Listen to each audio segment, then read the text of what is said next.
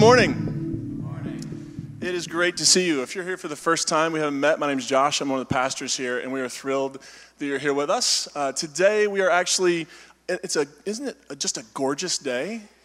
My gosh, how do we dial this in? Somebody asked me why I was growing the beard. I was like, well, look, I did this. Growing a beard, it got colder. So I'm going to keep it going because uh, I love this. So we're in a series we're wrapping up today called Core. And what we've been exploring over these weeks uh, since September um, has been the core values that shape who we are and how we live together and what we do in the world as a community.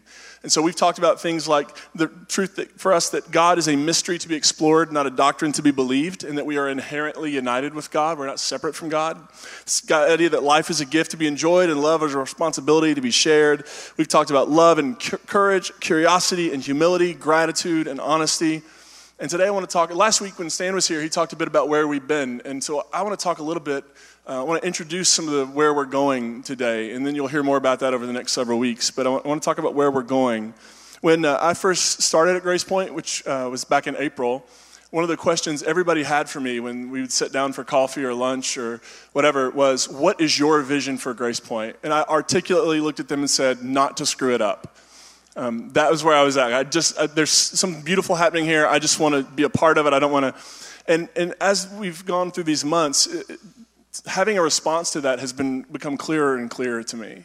Um, so today I want to. What is that? What is my vision for Grace Point? What I hope our leaders' vision and your vision will be for Grace Point? We're going to dive into that today. I want to do that by talking about um, the three words we use to describe our community, and that would be progressive Christian church. Grace Point, and somebody asks, Grace Point is a progressive Christian church. And every one of those words means something that's significant to who we are and what we do in the world. So I want to begin by talking about this word progressive.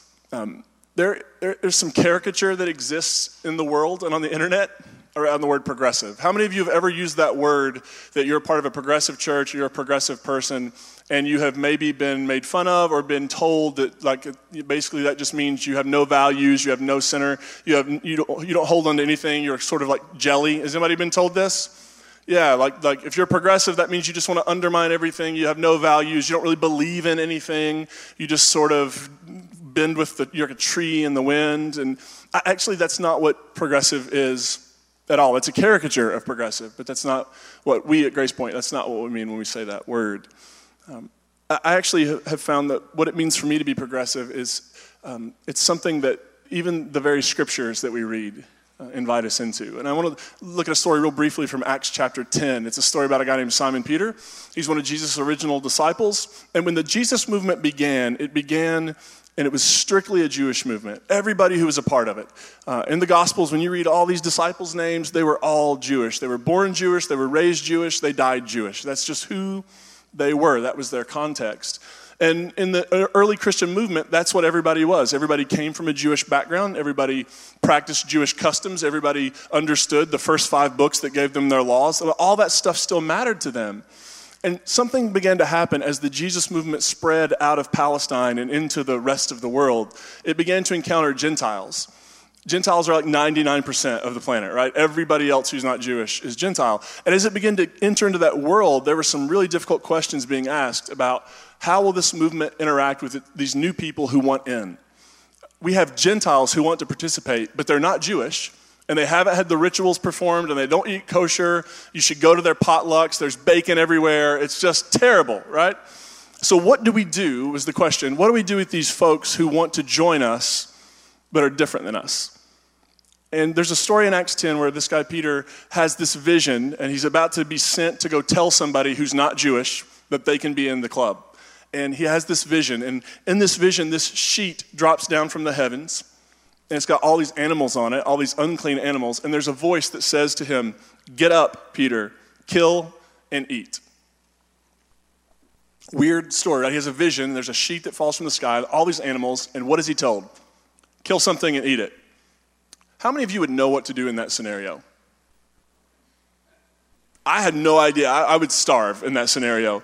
Uh, and, and Peter chooses not to. And here's what he says By no means, Lord, for I have never eaten anything that is profane or unclean. So this is Peter coming back to God and saying, ah, I don't think so. You know I'm too, I'm too righteously pure for that. I'm not going to do it. It almost seems like Peter thinks he's being tempted. right? Uh, he feels like he's being tempted to cross a boundary, tempted to transgress his tradition because he's been taught not just by like here's he's been taught from the Bible that he shouldn't eat or come in contact with certain things. It's right there in the Bible. The, the, Bible he would have grown up memorizing, the Bible he would have grown up hearing in the synagogue, it says very specifically what you can and can't eat uh, in the book of Leviticus, Leviticus, for example. So Peter feels like he's at this moment of, is God tempting me, testing me to see what I'm going to do? By the way, is, wouldn't that be just a terrible way to be God if that's what you're doing in the world? Like, let's just test them to see what they're going to do and see if they get it right. And so Peter says, No, I'm not going to do it. Then the voice says again, What God has made clean, you must not call profane.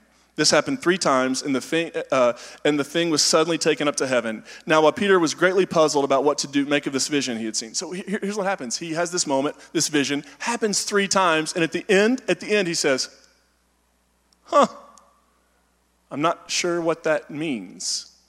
I'm not sure what to do about it. But later he's interacts with these people who he would have always called profane, and he discovers that something's going on there that's actually clean and beautiful and wonderful. Simon Peter has this position that he believes. He has a statement, he has a thing, a doctrine, and it's in the Bible, and yet God calls him to leave that biblical passage and move on. Now, if you didn't grow up in, in the Bible Belt or an evangelical you know, inerrancy, infallibility of the Bible, then this is not real shocking to you. But for people like me who grew up being taught that everything in the Bible is definitely factually inerrant and infallible, this idea that, that Simon Peter is being called to leave behind a passage of Scripture was shocking to us. He's being told, yes, that's in the Bible, and I'm telling you to let it go. I'm telling you to move on. I'm telling you that there's something else going on here, and that if you stick to that interpretation of that text, if you stick to that moment, you're never going to get in on the new thing that's being unleashed into the world. When we say progressive, what we mean is that we believe that the, that the reality that was calling them forward is the same reality that's calling us forward. And there are ways and there are uh, practices and there are theologies and there are doctrines that our ancestors held dearly, but that we have learned actually weren't the best. And they actually weren't human affirming and they weren't life affirming. And we need to move beyond them. How many of you go to the optometrist? A shockingly low number of people in both services. So I think we should all get an appointment very soon. Um, but one of the things that happens at the optometrist is, at least at mine, they bring this butterfly looking thing out. How many know what I'm talking about? They put it like on your nose and you look through it and they put some stuff on the wall and they're going to change sizes and they're going to, what they do is they flip these lenses and they're trying to discover where you see the best. Like what kind of corrective lens, if any, will you need to see at your best possible vision? And so what they'll do is they'll flip one on and say, okay, is that clearer here or here? And you answer. And they say, well, is it clear here or here? And you answer. Is this better or worse? It's worse. Let's go here. Is this better or worse? It's better. And you go through this entire process, and what are they doing? They're, they're trying to discover what your vision is, and they're trying to then figure out how do I help you see better? How do I change the lens so that you see better? Every one of us grew up with a lens. Every one of us. We all have a worldview, we all have a lens that we see the world through. And what we mean in progressive Christianity is that we regularly want to be checking those lenses to make sure we're seeing at optimum level. We want to let go of anything that doesn't help us see well. If there are understandings of God, understandings of the Bible, understandings of our faith that now we see as limiting us, or now that we see are actually destructive to other human beings, we want to be able to let those go so that we can see in the clearest way possible. One of the ways to think about it is this idea of experience and explanation. So we get confused, and I've talked about this before. We get confused between the two. When we hear experience explanation, experience means that something happened and somebody experienced it, right? They went through it. Our ancestors had a lot of experiences. Then they did the human thing of trying to explain them. And what we have sort of idolized and worshiped is their explanation, not their experience. We, we celebrate their experience, but we don't allow their experiences to limit ours. And we don't take their, our ancestors had some weird explanations for stuff, y'all. You know this. They had weird medical explanations, they had weird scientific explanations. They thought that we were the center of the solar system. Like they had a lot of stuff going on. And, and we celebrate that they were trying to move forward, but we don't limit ourselves by that. And to be progressive is to say, look, we, we realize that whatever the word God means, it, it doesn't mean uh, less than what it meant to them, but it's more. Right? It doesn't mean that God is going around changing, but it does mean that our experience, our space, our time, our lenses change. And as we do, we begin to see whatever the word God means more clearly, at least than we did before. And we understand what Jesus was about, maybe a little more clearly than we did before. And this openness to leaving behind what isn't serving us well and entering into the mystery that's what it means to be progressive. Of course, we have values. Of course, we have things we're going to stand up for. Of course, we have things, there are hills to die on, right? But we also recognize that some of those things we've been handed aren't really best. We recognize that our ancestors had some views um, that were really destructive to other human beings. And we don't want to perpetuate those kinds of systems of injustice. So we have, and, and by the way, they, they decided these things based on their understandings of the Bible.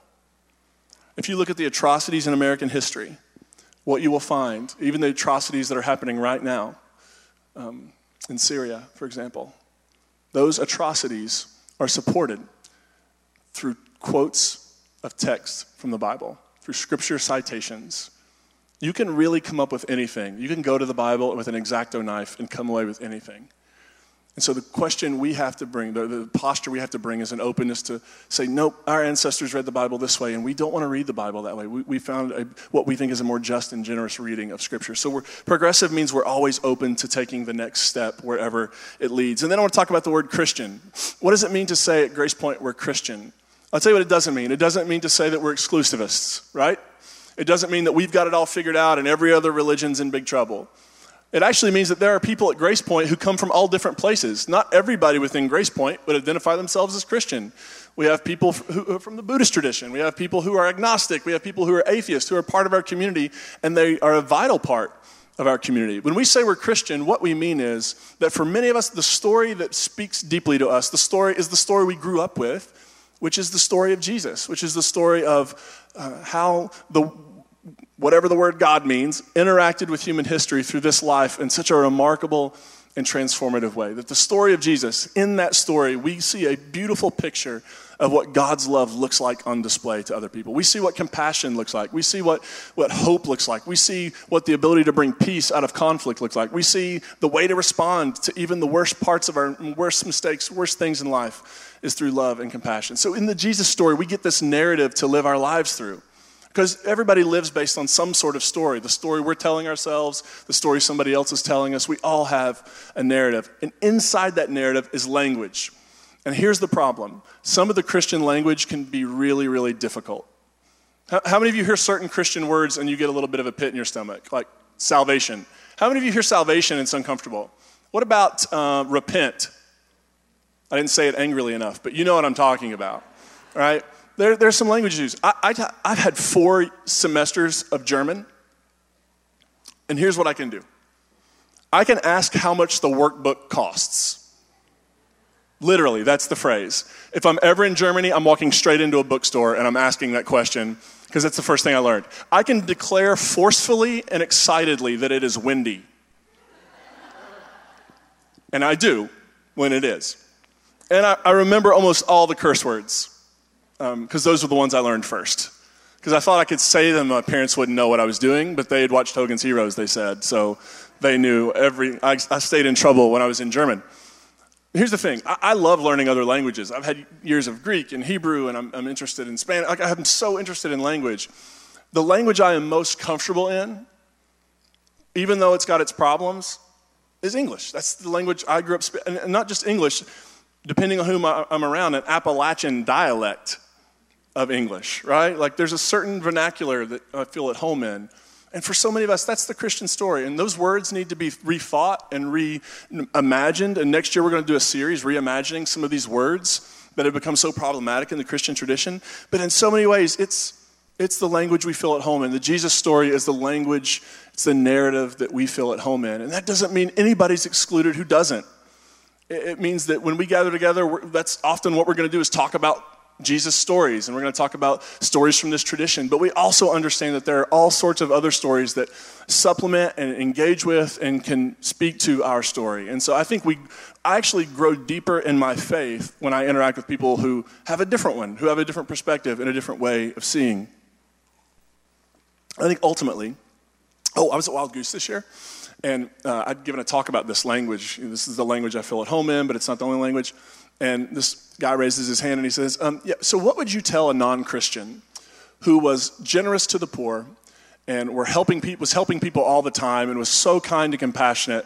What would your pitch to that person be about why they should need to be a Christian? I was like, Here's my pitch. Please don't let me stop you. I have no desire to change you. you you're clearly whatever the word Jesus means for me, whatever that person is, you're clearly doing those things. I have no need to change you. Right? This is, this is not uh, a, a sort of a colonizing faith. It doesn't need to be. It has been, and it doesn't need to be.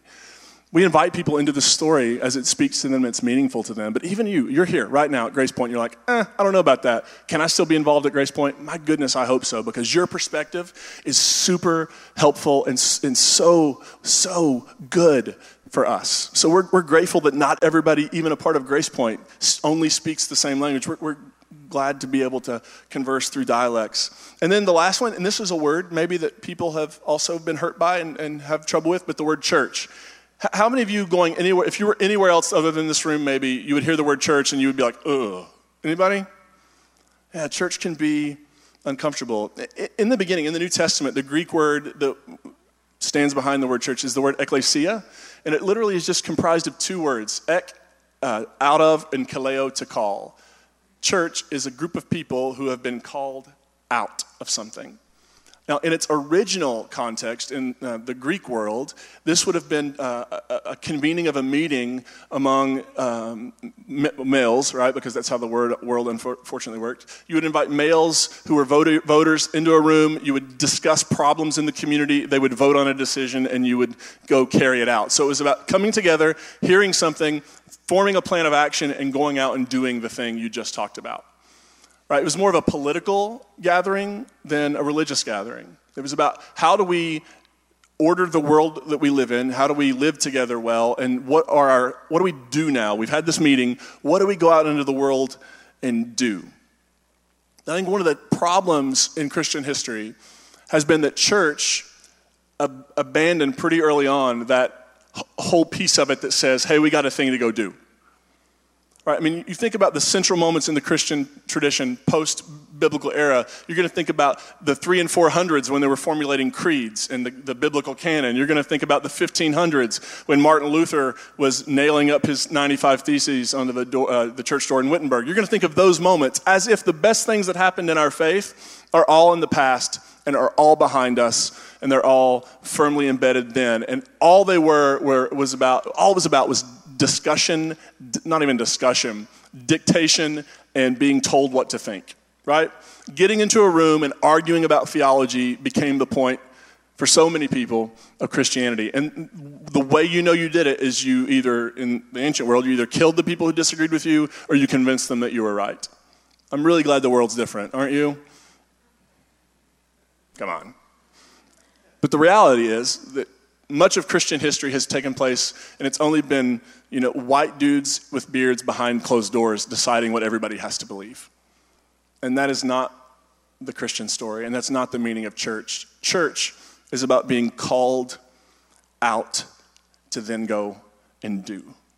Called together to, to talk about it, to wrestle with it, to figure it out, and then to go into the world and put the plan into place. Churches, it's great to come to church and have discussion and debate. I love it. I love, I could nerd out over theology all day long. If the only thing we do as a community is nerd out over theology, though, then we're missing the vital component of what it means to be church. We're gathered together to go and do. I'd say this as, as I think through that whole question of where is Grace Point going? I mean, Grace Point's been so fortunate. We, we have so many people here who can articulate good progressive theology. And, and we want to continue to do that. I hope Grace Point is always a safe place for people to unravel and deconstruct, and a safe place for them to begin putting together whatever the next iteration of their faith is going to look like, if there's one.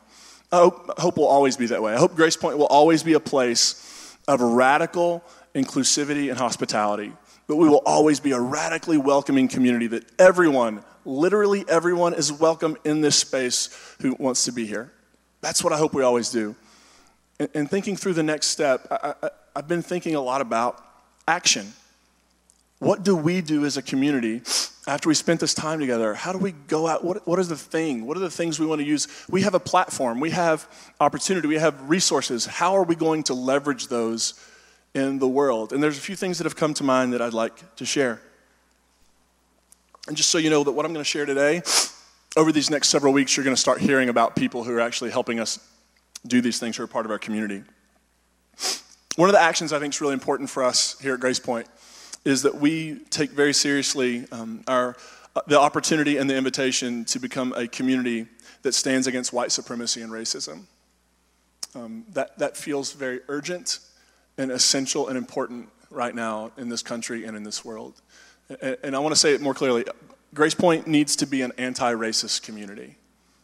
Um, we need to be a community that can lend our, our voices and that can lend our support to communities of color who are being oppressed, marginalized, mistreated, and um, under assault. That's, that's the first thing I think. We, we have to leverage ourselves to do the right thing at this point in time. So I, I believe Grace Point, and we're, we're going to be working on getting some folks in here at some point to be able to do some training with us so that we're better prepared to begin to take those steps.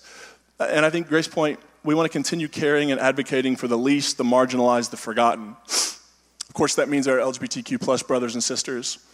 That means people at the southern border right now who are being caged and, tr- and separated and treated in very inhumane ways. That means people in the developing world who are trying so hard to build a life and to take care of their families, but can't because of systems and structures that, in so many ways, have been influenced by our country's policy toward them, uh, and, and they aren't able to take care of themselves.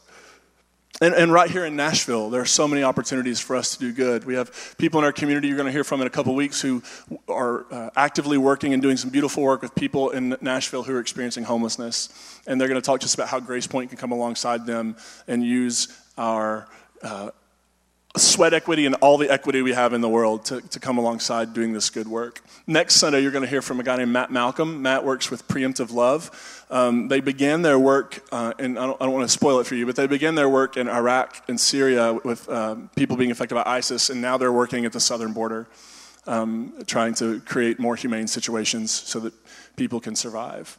And we're going to hear from some of those people in the next several weeks. We're going to hear from uh, Dan Haseltine from Bloodwater. Does anybody know Bloodwater? And he's going to talk about how um, some of the new initiatives they have going and how Grace Point can partner alongside with them. When we think about this vision of where I think we're going, um, for me, it's, it's a global and a local vision. It's, it's saying that, and it, everything may not be for every, everything we unroll here in the next little bit may not be for everybody, but I bet we're going to have something where you feel like I can actually begin to enact my faith in a really practical way. There's a story in Luke chapter 4 where Jesus goes to his hometown and gives his first sermon. Uh, I, have done that before, and it's a little nerve wracking. Um, I will say this when Jesus ended his sermon, they tried to throw him off a cliff. Mine went a little better than that. Um, but he, he's in this setting and he unrolls. It's a hometown boy. He's being spoken of so well everywhere else. And he unrolls the scroll and he reads a section from Isaiah The Spirit of the Lord is upon me. He's anointed me to bring good news to the poor. He sent me to proclaim release to the captives and recovery of sight to the blind, to let the oppressed go free, to proclaim the year of the Lord's favor. And then he rolls up the scroll and he says, This is fulfilled in your hearing. And then they try to kill him. But notice what he says there. Everything in this text is an action. It's proclaiming good news to the poor. By the way, good news to the poor is that they're going to have enough and they're not going to be poor and unable to take care of themselves anymore. Good news to the poor is not wait till you get to heaven, right? Recovery of sight to the blind, freedom for captives, to, to declare to every human being that God is on your side. What is a Christian community if not a community that does that? And I know there's a debate like, well, there's the gospel, then there's the social gospel. Friends, any gospel that isn't social isn't gospel period. Any gospel, any good news that isn't about how the world runs isn't good news.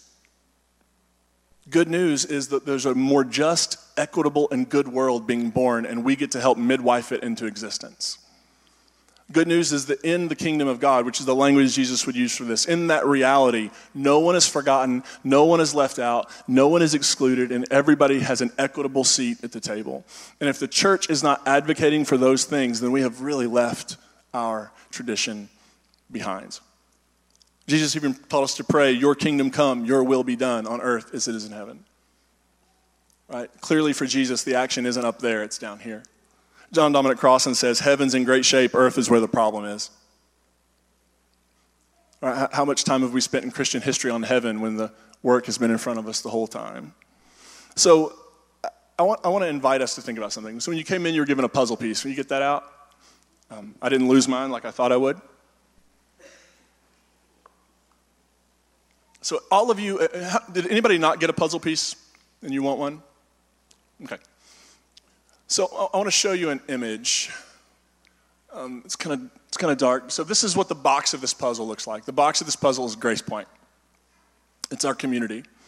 And every single one of you who are in this room, whether this is your thousandth time or first time, regardless, you're being invited into this process today. And I want you to think about your puzzle piece as being an, as a symbol of who you are, of all of your creativity, of all of your passion, of, of, everything that you bring to the table in the world. And I don't care what you've been, you bring a lot of beautiful stuff to the table in this world.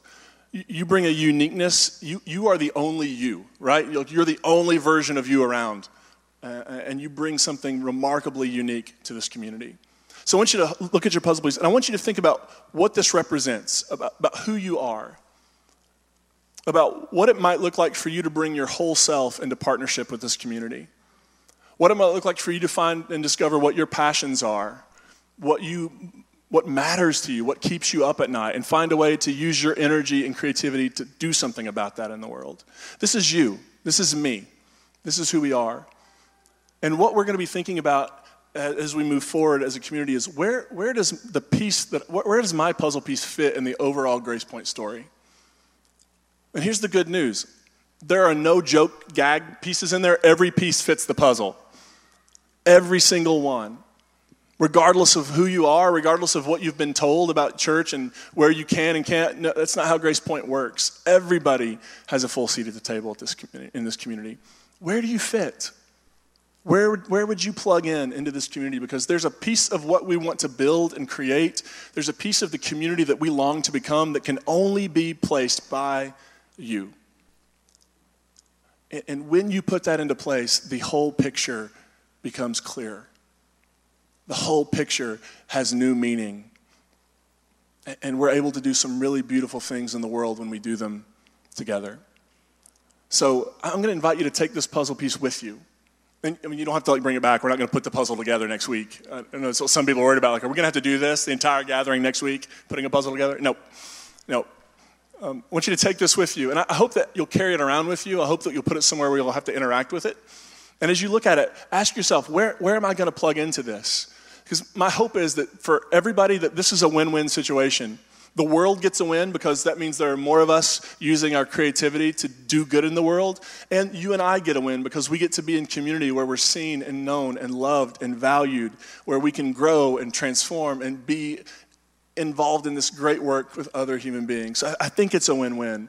And I hope you'll keep it with you. And I hope you'll, like, every time you look at it, I hope it sparks your imagination.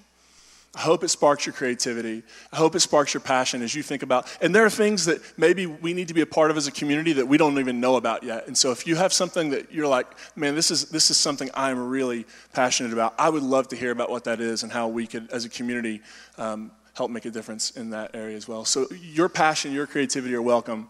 You're going to be hearing about some things we've sort of worked up over these next several weeks. Um, but at the same time, we want to hear what's working in you and what's stirring in you and where your puzzle piece will fit in the overall story. Are you with me? Everybody has a place here, and I hope you'll find yours. And if, if you're interested in any, of, in, any further, if you're interested in care groups, if you're interested in leading, if, like you can go to that table back there when we're done, and, and we'll get you connected right away. So uh, let's pray.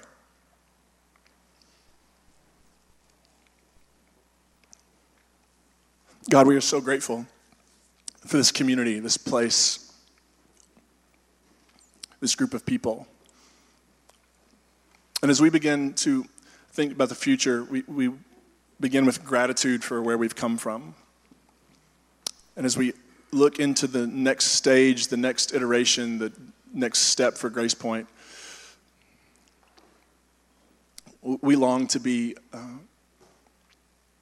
an agent of change in the world. We, we, we, want to love deeply.